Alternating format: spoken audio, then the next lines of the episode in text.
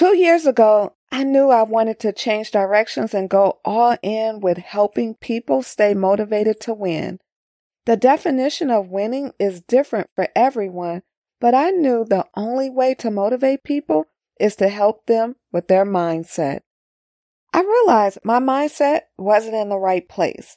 I had an honorary membership to Team Doing Too Much. I split my time between writing about NASCAR, hosting a NASCAR podcast, running my brand and talent management company, and everything in between. I thought I was ready to focus on things I valued and that were important to me. I had so many great ideals and I had the willpower to do it all.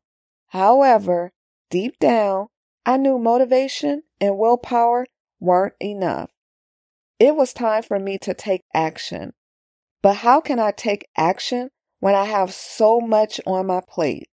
I couldn't, so I made the hard decision to let some things go. After all, you can do everything you want, but you can't do it all at one time. Hi, I am Tam. Thank you for joining me for another bite-sized motivational note. Are you ready to win? I sure hope so. Today's note, are motivation and willpower enough? You are listening to the Sincerely Her podcast. This isn't an ordinary podcast. This is a podcast that will help you find clarity and win. Motivation and willpower are important, but it's your mindset that will have more of an impact on your chances of success. Knowing your purpose, laying out a plan to achieve your goals, and taking action is a surefire way to ensure you will accomplish your aim or purpose.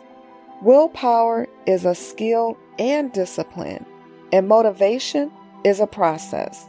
Your willpower should take over when you are no longer motivated, but mindset and taking action will help you when motivation and willpower aren't enough. Thanks so much for listening to the Sincerely Her podcast.